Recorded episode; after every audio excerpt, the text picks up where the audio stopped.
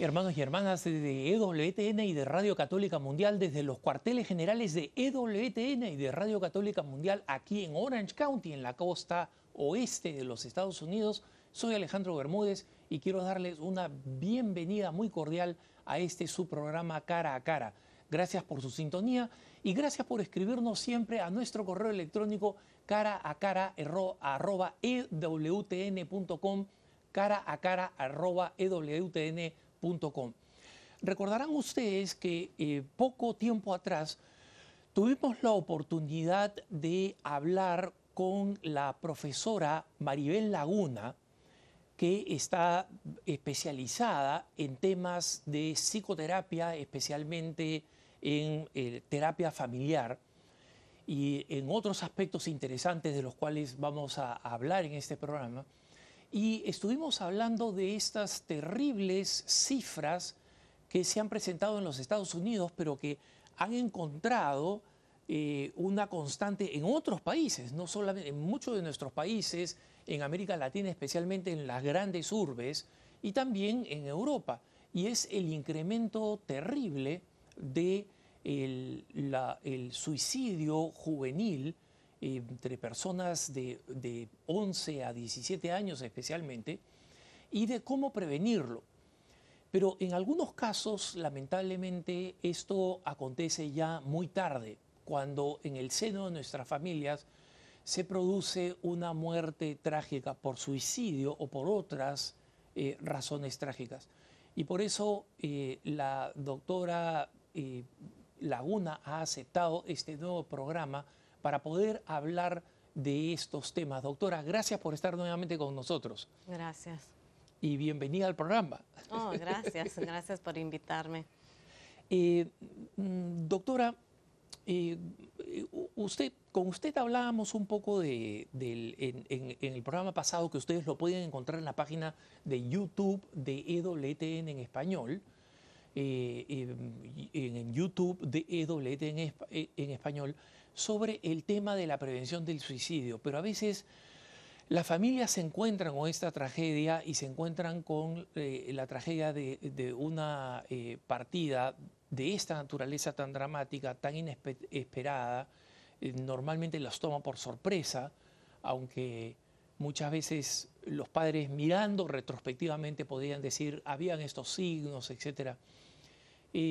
¿Cuáles son los primeros elementos que hay que tener en cuenta en una familia, especialmente en unos padres, hermanos, que tienen que eh, lidiar con una tragedia de esta naturaleza? Bueno, en primer lugar es un dolor bastante fuerte.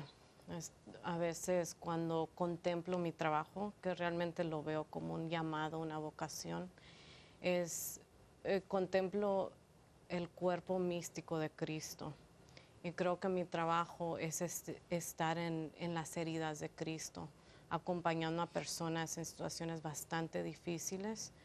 Y podría decir que en 12 años de trabajo este, en el ramo psicológico, he trabajado con bastantes personas lastimadas. Este, trabajaba en un albergue de violencia doméstica, he trabajado con víctimas de aborto, he trabajado este, con familias, pero el trabajo más difícil ha sido acompañar a alguien que ha sobrevivido el suicidio de un ser querido. Este es un dolor tan agudo que pienso que esa persona de una manera muy especial entiende a María al frente de la cruz, que en ese momento cuando María vio a Cristo crucificado a su hijo, que una lanza traspasó su corazón y ese es el dolor, la profundidad del dolor que creo una madre y un padre siente este, cuando su hijo se suicida. Es muy, muy fuerte, ¿no? Entonces, este, creo que algo sumamente importante es también entender las estadísticas. Cada 40 segundos alguien muere por suicidio y deja a 6 a 8 seres queridos. Wow. Entonces, ah, de acuerdo a las estadísticas más recientes, 45 millones de personas en Estados Unidos han sobrevivido el suicidio de un ser querido. Entonces, algo muy común, más común de lo que queremos admitir, creo. Entonces, especialmente cuando el suicidio ocurre, inmediatamente esa persona que sobrevive eso tiene que buscar ayuda psicológica, porque el duelo es, resulta ser un duelo complicado y se puede volver en un duelo crónico que luego puede resultar en problemas psicológicos para esa persona. Este, también las personas que han tenido un ser querido que ha muerto a raíz de suicidio tienen más alta propensidad en pensar ellos mismos en suicidio. Entonces, por eso que es, es importante tener intervención temprana. Creo que una parte también muy importante en esta sanación es la terapia familiar. Porque cuando una persona fallece, eso cambia completamente la estructura de la familia y es importante que un terapeuta familiar ayude a esa familia a reestructurarse para poder salir adelante. Porque cuando nos falta un ser querido, entonces eh, la familia se tiene que ajustar. es, la familia es como en las cunas que poníamos así unos muñequitos. Entonces, si jalamos uno de los muñequitos, todos los otros muñequitos están fuera de equilibrio. Y eso pasa cuando hay un suicidio, que cortamos, este, obvio por muerte, uno de los muñequitos y todos los otros muñequitos se tienen que ajustar, este, reincorporarse a la vida familiar, reestructurarse, redividir de una manera diferente los labores familiares, este, porque cada persona en la familia tiene un papel muy especial y el papel de la persona que muere este, tiene que reajustarse. Eh, es una buena figura, eh, profesora, esta justamente de restablecer el, balance. Eh, mi experiencia y, por las pocas ocasiones que he tenido, pero que he tenido de, relacionarme con familias o con papás específicamente que han perdido un hijo en el caso del suicidio, suele ser, he visto y luego he leído también cuando he tratado de entender un poco mejor este proceso, que hay un tremendo sentimiento de culpa y hay una tremenda concentración en qué cosa hice yo, en qué medida yo soy culpable, qué pude haber hecho para prevenirlo. Eh, este tipo de reflexiones son sanas, son insanas, eh, ¿cómo, juegan? en el proceso de, sanación, eh, después de, la tragedia? Bueno, diría que son cuatro emociones fuertes o hábitos fuertes después de un suicidio. Una es la culpabilidad. Es una culpabilidad crónica y este, se puede volver obsesión. Entonces, otro hábito sería este, el obsesionarse por buscar respuestas, el tratar de entender por qué pasó lo que pasó. Este, una tercera etapa tal vez sería la vergüenza, especialmente creo para las personas católicas que a veces este, no queremos decir por qué murió nuestro ser querido, especialmente si ellos se quitaron su vida, ¿no? Y luego ah, también diría que la culpabilidad, o sea, culpabilidad, vergüenza, obsesión y, perdón, enojo. Un enojo al ser querido, un enojo a las personas que estaban a su alrededor, que pudieron haber evitado o lo que sea. Entonces, cualquiera de, estas, de estos hábitos, de estas emociones, se puede volver algo crónico si no se atiende a tiempo y no se maneja por medio de un profesional, un grupo de apoyo porque es muy normal pasar por estas etapas en el duelo, pero en un duelo a raíz de un suicidio estas etapas son bastante fuertes. Justamente esa era mi, siguiente pregunta, profesora.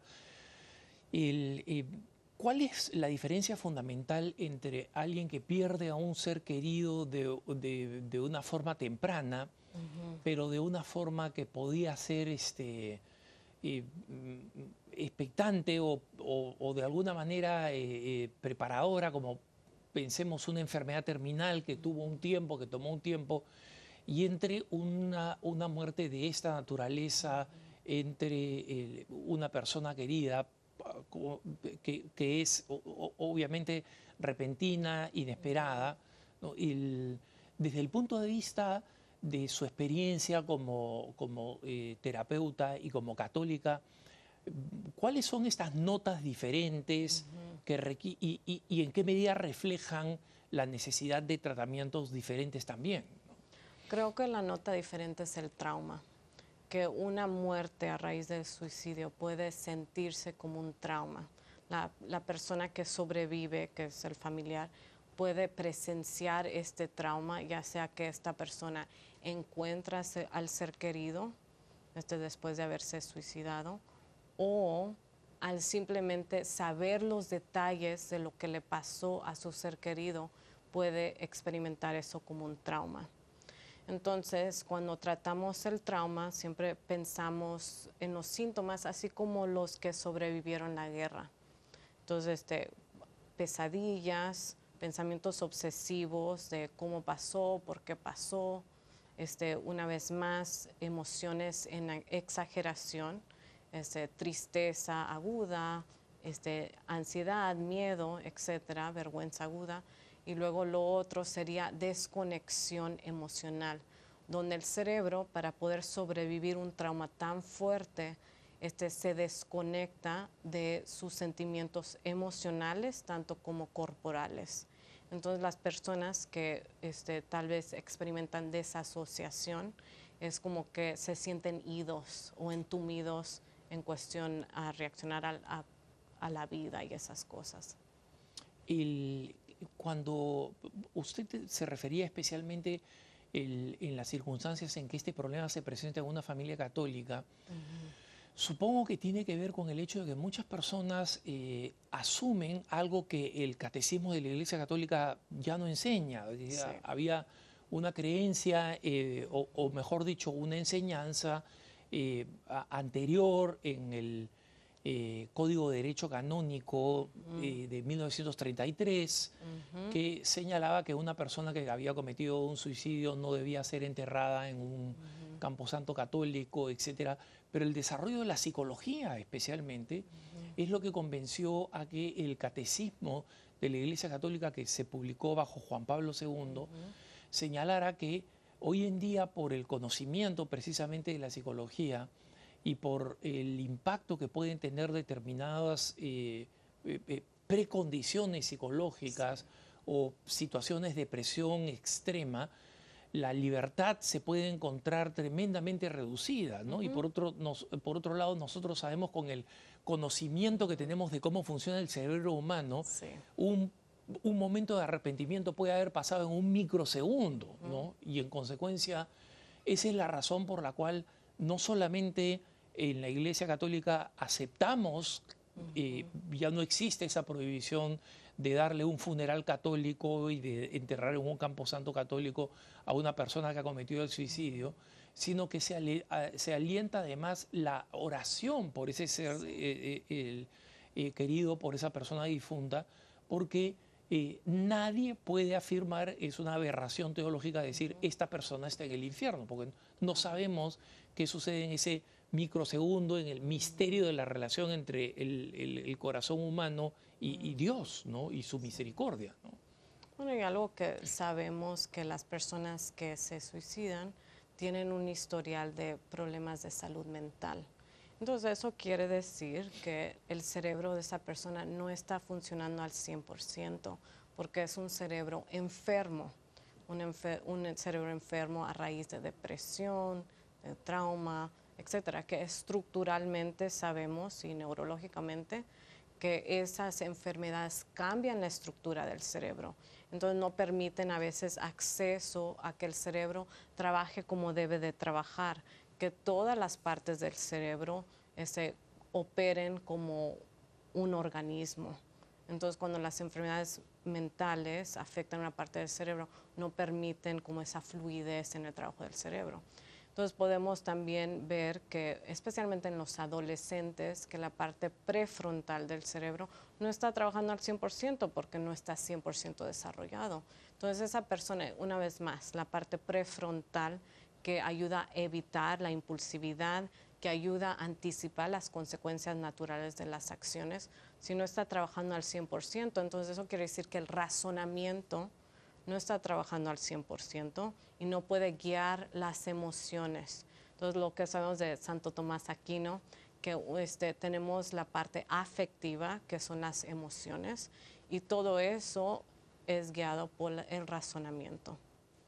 Y, y, y, obviamente de las enseñanzas de Santo Tomás de Aquino aprendemos también la, la definición eh, eh, precisa de lo que significa un pecado mortal, es decir, que llevaría a la perdición eh, eterna, que significa plena libertad, plena conciencia y gravedad de materia. Obviamente el suicidio sí es una materia grave, pero en las circunstancias que usted describe, profesora, no necesariamente existen estos dos otros elementos. La plena libertad, porque precisamente estos distintos componentes eh, psiquiátricos, eh, esta, esta, vulnerabilidad, esta, eh,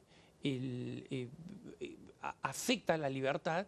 Y luego, como, como usted decía, la situación del, de, de, conocimiento, la situación nociológica del sujeto, muchas veces es, vaga, es decir, por la circunstancia en la que se encuentra, eh, muchas veces el suicidio parece ser una, una, razón lógica, ¿no?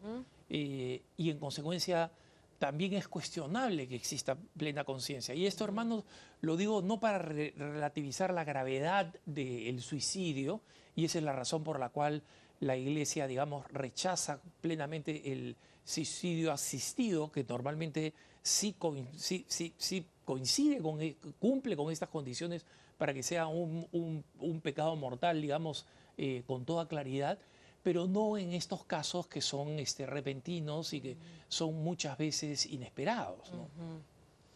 Y eh, aunque son repentinos, se sienten repentinos, se han hecho estudios y 80% de las personas que se suicidan le contaron a alguien, le dijeron a alguien algo. Wow.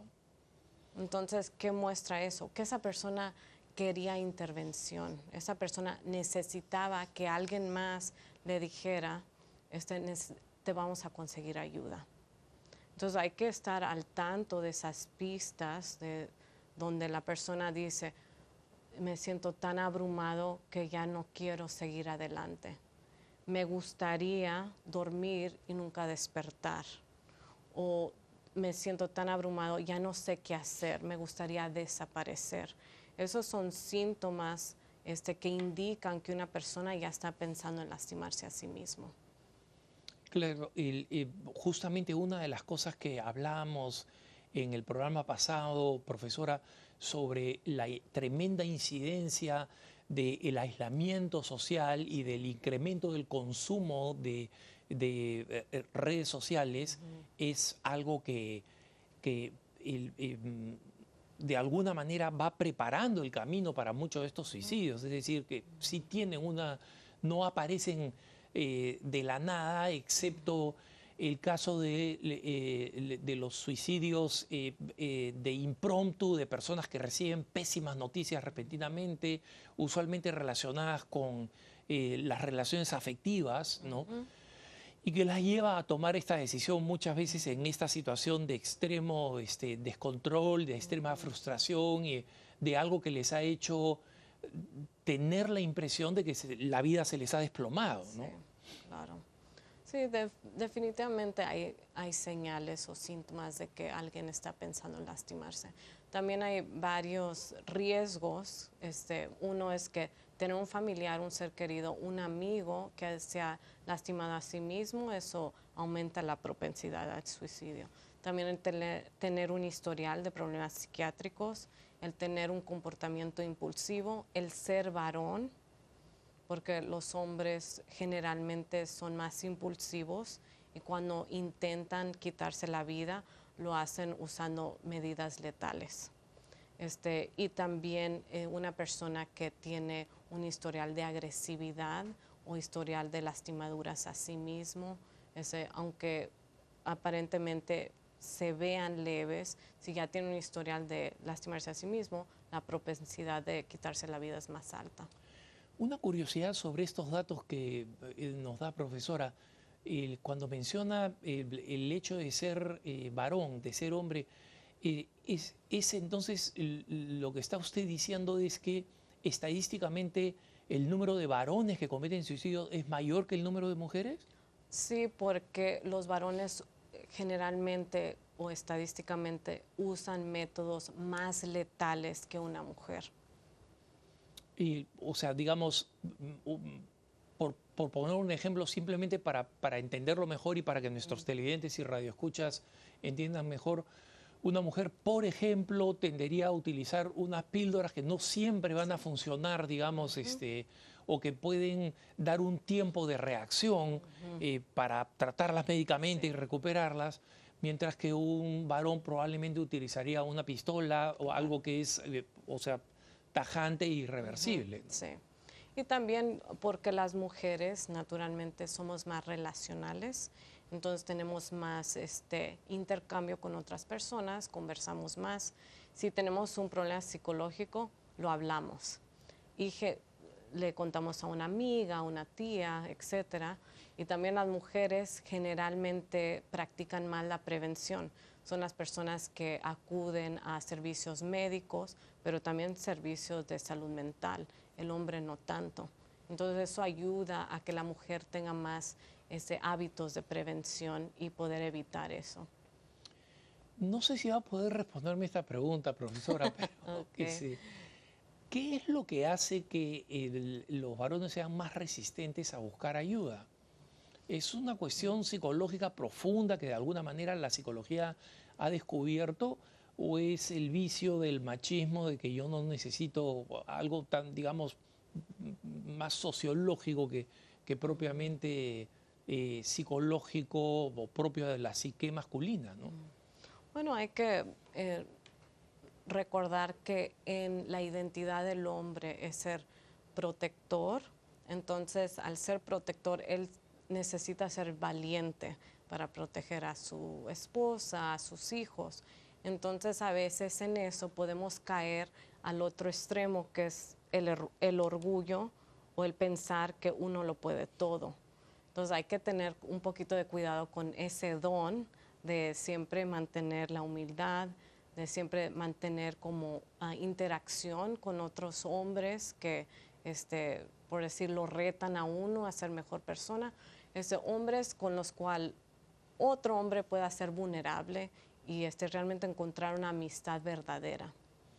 Esto pues, yo, yo lo, lo veo de alguna manera en la parroquia donde, donde vivo y donde eh, ayudo con un grupo de, de esposos jóvenes, pero es una reunión solamente de los varones, donde precisamente podamos hablar temas de,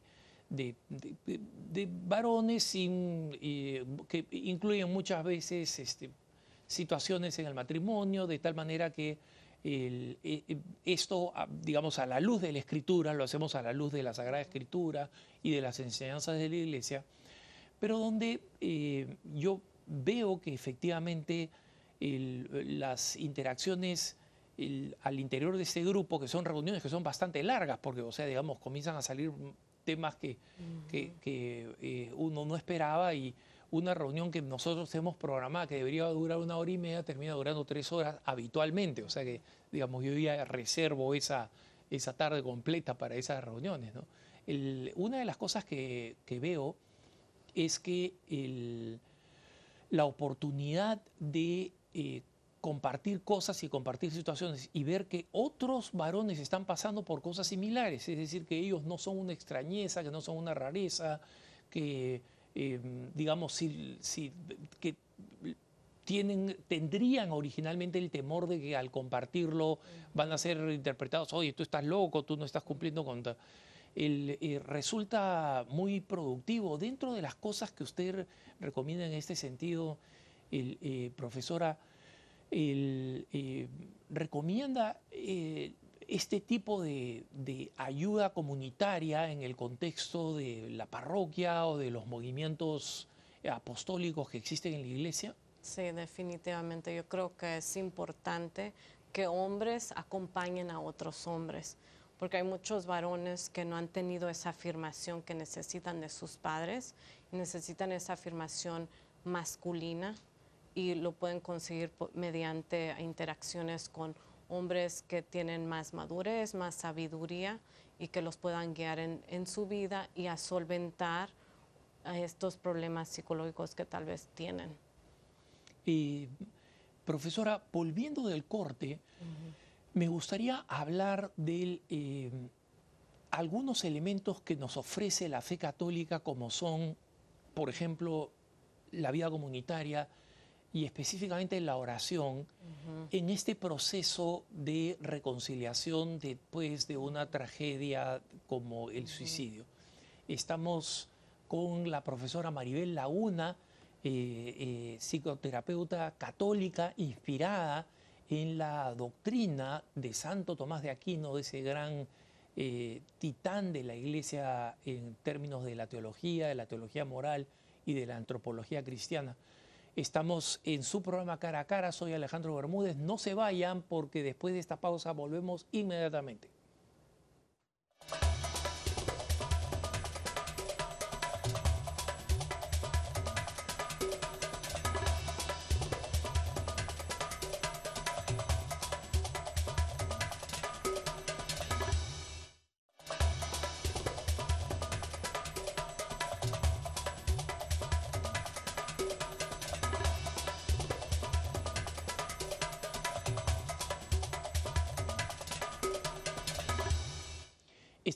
En su programa Cara a Cara con la doctora Isabel eh, Maribel Laguna, hablando justamente de los medios concretos que nosotros podemos tomar y que, o que podemos recomendar a aquellos seres queridos que han sufrido una pérdida violenta, específicamente como la del suicidio, que como nos explicaba eh, usted, eh, profesora, es una forma de muerte especialmente traumática para el resto de la familia que tiene unas características de impacto en las personas, en, el círculo familiar, en el círculo de, personas queridas, mucho más grande que otras formas de, muerte. ¿no? Y antes de irnos a la pausa, yo decía que tenía una, una, eh, un, interés muy grande que creo que puede ayudar muchísimo a nuestros eh, televidentes y radioescuchas sobre los componentes de, la fe, especialmente de la práctica de la fe, de, la oración o de otras eh, prácticas espirituales vinculadas a la vida cristiana, que usted eh, recomienda vivamente, especialmente a partir de su experiencia de 15 años de haber venido tratando casos de esta naturaleza, ¿no? y sobre todo teniendo en cuenta que la inspiración de eh, la visión católica del ser humano, de esta antropología profundamente cristiana, es un elemento fundamental de la terapia que usted propone. Bueno, este, hay que recordar que todas las partes de la persona humana son, están unidas, ese cuerpo, alma y espíritu. Entonces lo que hacemos al nivel natural va a ayudar el nivel espiritual y viceversa. Entonces, lo que yo recomiendo cuando una persona está lidiando con el duelo a raíz de un suicidio es que busquen un grupo de apoyo. Este, como es una situación que de repente trae vergüenza y eso, necesitan estar acompañados por otras personas que han sufrido algo muy parecido, porque así ellos pueden encontrar que otras personas los entienden y, no, y pueden abrirse para hablar de lo que realmente sienten y están viviendo, que a veces sus familiares otras, o amigos no entienden. Este, y lo segundo es que es necesario, yo creo, en la sanación este, natural o psicológica, de usar métodos espirituales en esa sanación. Entonces, lo que yo le recomiendo a, los, a mis pacientes, a, los, a mis clientes, es que visiten el Santísimo. ¿Por qué? Porque vivimos en una vivimos una vida bastante apresurada y necesitamos tiempo en silencio, Este, ahora la psicología está haciendo estudios sobre la meditación y la necesidad de apagar los teléfonos y tener tiempo en silencio, pero esto es algo, una verdad que siempre ha tenido la Iglesia Católica, que es importante ir a estos retiros en silencio, es importante apartar 30 minutos para estar en paz delante del Santísimo. Y ahí podemos practicar algo que se llama visualización. Este, se han hecho estudios sobre el cerebro que muestran que si uno visualiza algo, tiene el mismo efecto que si ocurriera en la vida real. Entonces uno puede visualizar que le está entregando este, el ser querido a Dios. Uno puede visualizar que Dios está sanando nuestros corazones después, después de una pérdida tan fuerte. Y también yo creo la meditación. Este, le recomiendo a mis clientes que recen el rosario. Este porque como había mencionado anteriormente, la persona que los entiende mejor que nadie más en el mundo es María. Entonces María ha sufrido la pérdida de su hijo, entonces creo que ella entiende la pérdida de un ser querido y meditar especialmente los misterios dolorosos, porque mediante a eso uno está no solo meditando, que ahora una vez más los estudios psicológicos muestran que ayuda en, en la sanación, uno está visualizando a María, visualizando a Cristo en su sufrimiento y luego también uno está repitiendo. Entonces la repetición es algo que nos naturalmente nos calma porque nos ayuda a respirar profundo, a medir la respiración y es por eso que también la música es algo muy este, curativo, que la repetición de notas, este, la repetición de, cantar, es lo mismo una vez y otra vez y otra vez. Eso va a ayudar a calmar nuestros pensamientos y a calmar nuestras emociones. Sobre la música, eh, profesora, quisiera hacerle una, algunas preguntas para, para ser más precisos.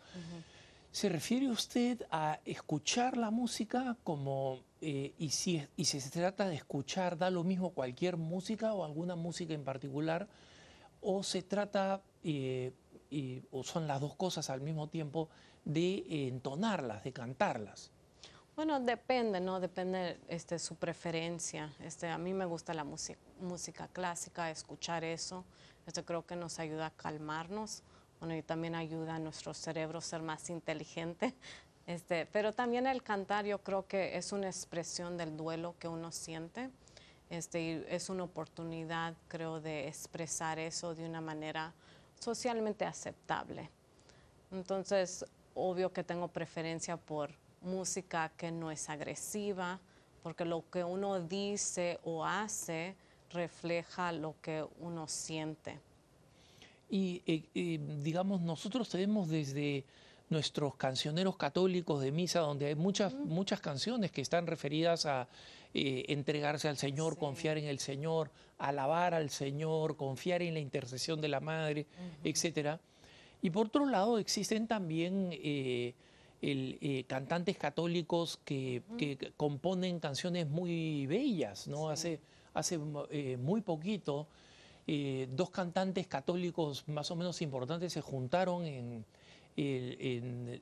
una época previa a la Navidad, se juntaron en el Adviento y compusieron o presentaron, digamos, una, una canción eh, católica que yo no, digamos, no, la había asociado al, al, tema que estamos hablando ahora, pero mm, mm, como lo he escuchado tan recientemente, veo cómo, por ejemplo, la temática, o sea, las letras y la misma armonía, la música de esta, de esta oración es una oración que va en la línea de eh, lo que usted decía, del efecto que tiene rezar los, eh, los, misterios dolorosos, donde María está al pie de la cruz y contempla la tragedia de su hijo muerto este, por, por, por odio, básicamente, ¿no? Y, esta canción era una canción que hace referencia precisamente a esto, a ponerse en las manos de María, a ponerse eh, en la confianza de María. Y como es un tema del Adviento, es decir, que fue un tema previo a la Navidad, el, canto se refería a cómo María estaba en este proceso de ir a tener su hijo y cómo esa maternidad mm. es una maternidad que no se queda limitada a, dar a luz al Salvador del mundo, sino que es una maternidad que se extiende sobre todos nosotros, es nuestra madre, ¿no? Y creo que, como dice la Virgen de Guadalupe, que le dijo a San Juan Diego, que, ella era el refugio para nuestros llantos. Entonces ella quiere ser nuestro refugio, ¿por qué no usar el rosario como ese refugio? También creo que es importante que este, pensemos en la oración de intercesión, porque uno de los traumas asociados con el suicidio es sentirse fuera de control, que uno no pudo hacer nada. Pero felizmente que somos católicos y creemos que podemos seguir haciendo algo por la alma de ese ser querido. Entonces el, rezo este, de intercesión puede ser una manera de ayudar a ese ser querido aún después de la muerte.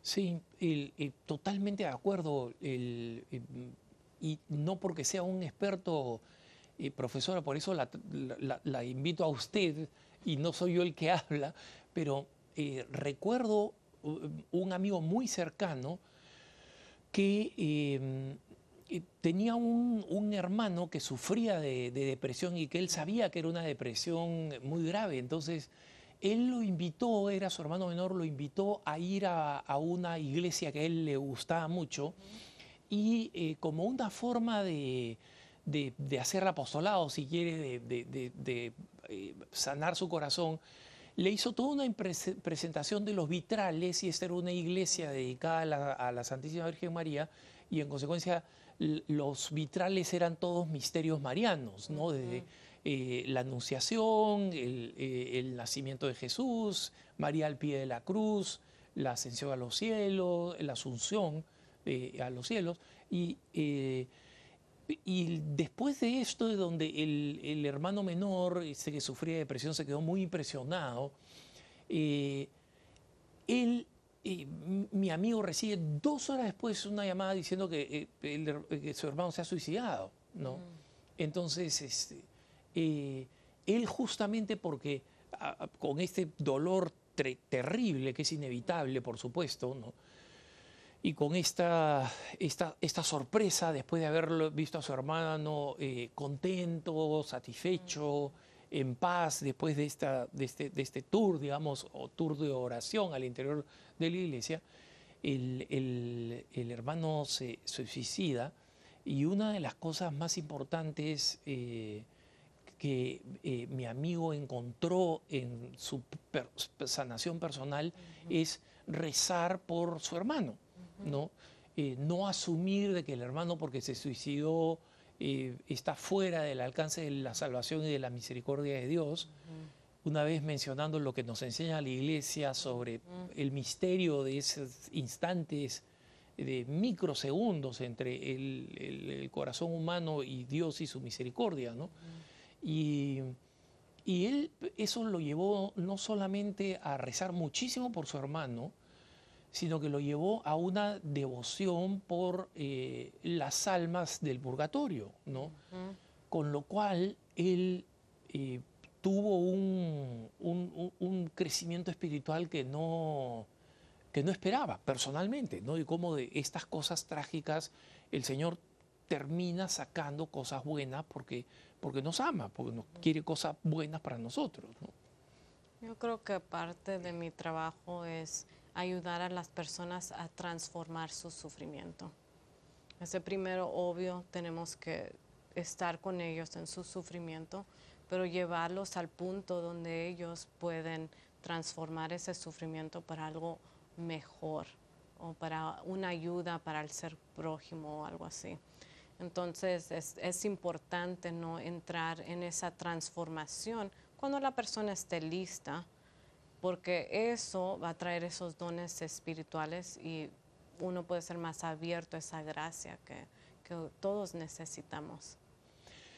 Yo no soy simpatizante de ver eh, la oración como un elemento eh, exclusivamente humano o puramente pragmático, ¿no? Y por eso, eh, yo sé que existen estos estudios clarísimos donde las personas que tienen una relación religiosa, que tienen una formación religiosa y que tienen una práctica religiosa, eh, eh, eh, estadísticamente tienen muchas más probabilidades de, de resolver los problemas, de superarlos, de alejarse de, problemas serios como la depresión, como, el, como el, la tentación del suicidio, como usted señalaba más temprano en el programa y, al punto que un artículo de una eh, educadora de, especializada en educación de niños, que es atea, en el Wall Street Journal escribía un artículo diciendo, muchos papás me preguntan, ¿desde cuándo? Eh, o sea, ¿qué cosa pasa si es que mi hijo pequeñito me pregunta este, si Dios existe, si es... Eh, le puedo rezar a Dios, cosas que surgen en el corazón de los niños. y, esta, y, esta especialista atea decía, mira, honestamente, si tú crees que Dios no existe, miéntele, porque es malo para un niño creer que no hay una esperanza. lo estamos esto lo está diciendo una terapista atea, ¿no? Pero evidencia justamente lo que demuestra los estudios, eh, que la vida eh, de oración, la vida abierta a lo trascendente, a lo sobrenatural, eh, ofrece un mm, contexto muchísimo mejor de sanación y de recuperación. Sí, no, estoy de acuerdo y simplemente la ciencia es prueba de la sabiduría de la iglesia, o sea, algo que hemos, que en nuestra tradición hemos tenido por dos mil y tantos años.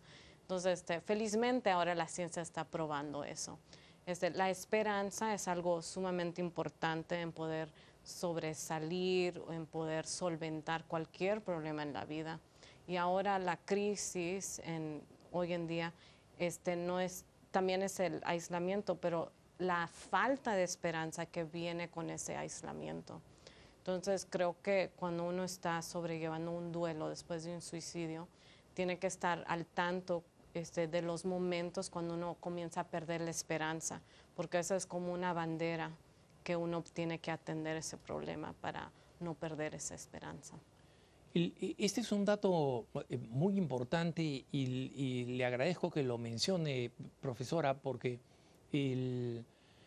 muchas veces efectivamente eh, las personas pierden la esperanza y la depresión eh, es un proceso espiritual también, ¿no? Eh, no es raro que las personas que han caído en la, depresión tengan, sienten que tienen menos energías para rezar, por ejemplo, que tienen pocas ganas de hacerlo, que comienzan a tener ideas de que en realidad eso no sirve de nada, ¿no?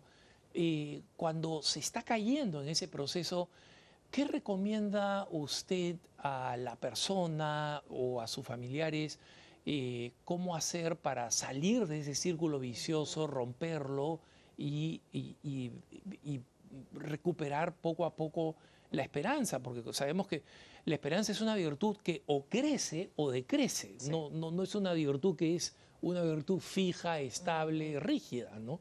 Las personas que han caminado más cerca de la santidad o que han logrado la santidad eran personas de una esperanza enorme, ¿no? muy superior a la nuestra, este, pobres, limitados pecadores. ¿no? Pero sí demuestran que es un, un camino no solamente viable, sino muy importante en este proceso de recuperación. Claro, bueno, yo pienso que lo primero, lo más práctico es ayudar a la persona en su depresión. Este, y a veces eso requiere el uso de medicamento, obvio la terapia, porque de acuerdo a las estadísticas, una terapia en conjunto con medicamento tiene mejores logros que cualquiera de los dos en aislamiento, separado. Claro, Entonces, a nivel natural tratar la depresión. Y ya cuando la persona, este, sus síntomas depresivos comiencen a disminuir, entonces creo que es importante motivar a esa persona a buscar recursos espirituales y evaluar con un guía espiritual este, qué está pasando en cuestión de esa falta de esperanza.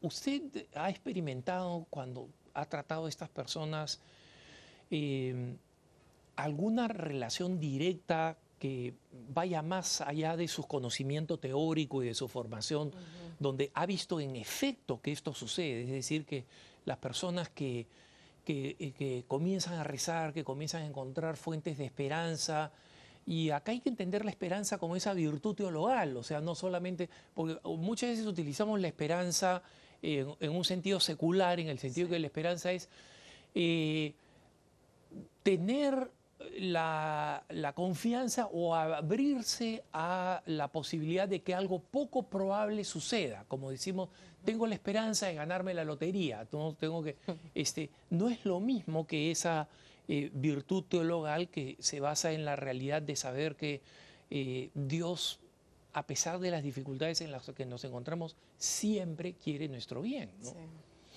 Es importante, creo, tener un entendimiento de la virtud de esperanza, porque como dice el Papa Benedicto, el tener esperanza es tener todos los datos por los cuales no tener esperanza, pero aún en eso decidir creer en Dios y que Él quiere nuestro bienestar. Este, obvio no lo estoy diciendo exactamente como él lo dijo, pero así yo lo entendí. Entonces es importante que yo como terapeuta siempre tenga esa esperanza por mis clientes, porque a veces a nivel natural ellos no todavía no son capaces de entender esa esperanza, entonces yo los tengo que acompañar y recordarles que siempre hay esperanza. Y eso creo que al yo reflejar esa esperanza, reflejarles a ellos esa esperanza, eso los ayuda, o sea, más que otra cosa. Y sobre este, este tema de cómo los ayuda y cómo los, los fortalece y los pone en camino, digamos, de una auténtica sanación, tengo una pregunta totalmente curiosa, ¿no? Eh, que, que, suelo hacerle a, profesionales eh, católicos que están en, su rubro ¿no? de, la terapia, de la recuperación, en distintos ambientes, desde el tratamiento de las drogas hasta, hasta el tratamiento de la terapia familiar en la que eh, eh, usted es más experta. ¿Alguna vez le ha tocado una persona que se acercó a pedirle ayuda profesional? que haya sido una persona o alejada de la fe o que no está vinculada a la fe y que en el proceso de la terapia ha ido descubriendo cómo algunos elementos de la fe este, son importantes y que esto los ha llevado a irlos este, asimilando y, e ir asimilando en consecuencia eh, prácticas y hasta convicciones con las que, esta persona nunca había llegado. ¿no? Bueno, sí, este, me toca pocas veces presenciar eso, porque hay que recordar que la mayoría de la sanación ocurre fuera de mi consultorio. Y también porque la sanación realmente le pertenece a Dios. Entonces yo tengo que ser muy humilde en eso, que yo solo soy un instrumento que está guiando a las personas, a la persona que, al doctor divino que es Dios entonces a veces no veo, no puedo, no tengo el, privilegio de presenciar esos cambios, este, de ver esos logros espirituales, pero confío que Dios está trabajando en sus vidas.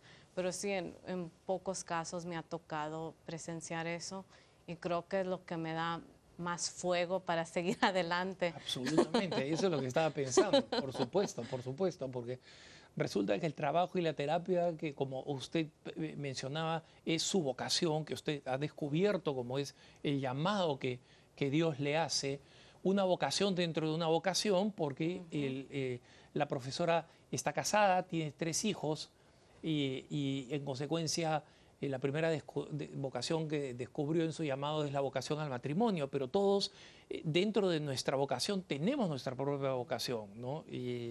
El, eh, una vocación adicional a que Dios nos llama, porque no nos llama así en genérico, ¿no? Y esta de encontrar en la terapia una manera de hacer apostolado, de ayudar a las personas a que recuperen la, su sentido de dignidad que solamente viene del hecho de ser hijos de Dios. Que se presente como una oportunidad en la que usted además puede ayudar a personas a acercarse a Dios o a descubrirlo, debe ser eh, una, una gran recompensa de Dios, ¿no? y un gran aliento en el corazón para seguir adelante en, su, en su práctica y en su ministerio, ¿no? Yo creo que los momentos más sagrados en, en la terapia es cuando una persona me invita a presenciar su dolor. Y eso es un ambiente tan sagrado que lo veo como el contemplar la Eucaristía, porque estoy contemplando la dignidad de cada persona y la, la dignidad total en las buenas y en las malas. Entonces el hecho de que Dios me haya, me haya dado el privilegio de presenciar eso es algo que, o sea, totalmente me siento indigna de hacerlo, pero le doy gracias a Dios que me ha dado ese privilegio. Para, para las, eh, los, los, jóvenes y las jóvenes, que no son pocas, eh, eh, profesora, porque me escriben muchos de ellos a cara a cara, ¿cómo los puede usted alentar a que entiendan que su propia fe no solamente es compatible con la práctica de, esta, eh, de esta eh, terapia, de esta profesión que es la psicología y la psicoterapia y la psiquiatría en algunos casos, eh, ¿cómo, son, ¿cómo, es completamente compatible con la vocación cristiana y cómo la ha encontrado usted como algo que eh, ha sabido integrar perfectamente y que ahora forma parte de su vida cotidiana. Bueno, permito a la persona ser ella y a veces los adolescentes como que no quieren saber tanto de Dios, pero simplemente los acompaño en esa duda. O sea, yo entiendo, este, todos tenemos que cuestionar a Dios para luego llegar a un compromiso más firme en este momento tú estás rechazando a tus padres porque quieres descubrir quién eres tú. Este, entonces simplemente mi trabajo es acompañarlos en esa duda, pero al mismo tiempo ir plantando como semillitas. Entonces ya cuando la persona esté lista y quiera regar esas semillas, es decisión de esa persona. Este, creo que sería no sería tan profesional o ético si yo presiono mucho a la persona o los hago como crecer espiritualmente cuando no están listos. Entonces hay que respetar dónde están ellos. Pero, digamos, en el último minuto eh, que nos queda, el, digamos, tú personalmente, en la manera como has podido integrar tu fe y tu profesión, te sientes absolutamente en paz. Oh, sí, completamente en paz, aunque yo creo no quería tanto, pero Dios me dijo, tienes que, tienes que integrar esto, porque si no, es, este, no estás sirviendo a las personas como debes de. Profesora, muchísimas gracias por habernos acompañado. Voy a abusar de su paciencia y quiero tenerlo en una ocasión más eh, para hablar de otros temas muy importantes ligados a la psicoterapia y a la perspectiva de fe en la aplicación de la psicoterapia para otros ambientes en los cuales usted eh, tiene una enorme experiencia que van a ser de mucho interés, los dejo sorpresa, así que estén ustedes en sintonía de su programa Cara a Cara. Yo soy Alejandro Bermúdez, les agradezco por la compañía, no dejen de escribirnos a cara a cara arroba ewtn.com cara a cara arroba ewtn.com y no dejen de rezar por mí, quédense ahora con la mejor programación católica EWTN y Radio Católica Mundial. Hasta la próxima.